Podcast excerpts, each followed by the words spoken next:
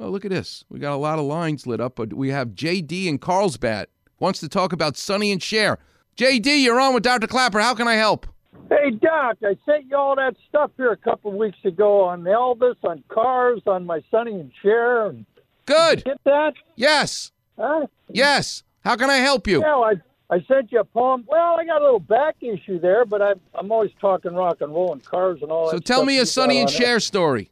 Well, when I was uh, when I had an agent and I was doing the uh, Planet Hollywood here in uh, San Diego, that was back when they had it. You remember that? Mm-hmm. And they booked me uh, as Elvis down there for a special event. And they had a Cher, and they had a Buddy Holly and some other ones. And wouldn't you know, I got to talking to Cher in the green room. Wow. And I said, Hey, you ever work with a Sonny? And she said, Ah, they never work out. I said, Well, I will. She said, Oh, you can do Sonny? I said, Yeah. She said, Send me a tape. Now, this was about 15 years ago when it was on cassette. I sent her a tape and she says, You're pretty damn good. I said, You better believe it. I take it very serious.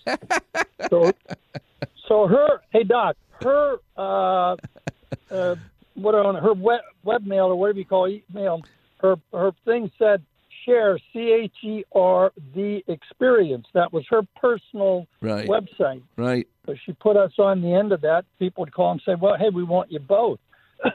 so you know, I did Elvis on one end, and then I did that on the other end. So You know uh, what you I've are, JD? You're a force of nature.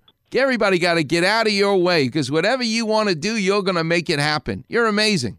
Well, you know, I'm 77, Doc, and I'm up early. I just did my 1,200 steps. I sent you all those notes. I sent Right. you. I sent you. A, I sent you a poem, Doc, about my best friend and how the gym saved me. Yeah. Well, the gym does save you. You know, you got to stay active, you got to stay busy.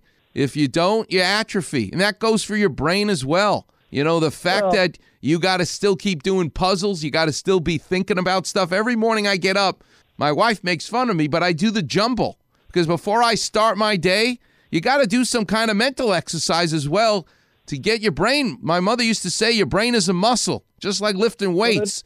You know, it didn't matter that I don't use organic chemistry in my everyday life. But when I went to college, I had to take organic chemistry. It was like going to the gym for my brain. So you're totally right. And thanks so much for checking in with us, uh, JD. Appreciate it. All right, Warriors. Coming up next, I'm going to tell some stories about trailblazing women that have inspired me because my guest at 8:15 is inspirational. Arnell McAtee figuring out how to have a diet without gluten. How did she do it? At 8:15 we'll learn. But coming up next, I want to teach you all about the trailblazing women in art and in sports. You're listening to the one and only Weekend Warriors show here on E 710 ESPN.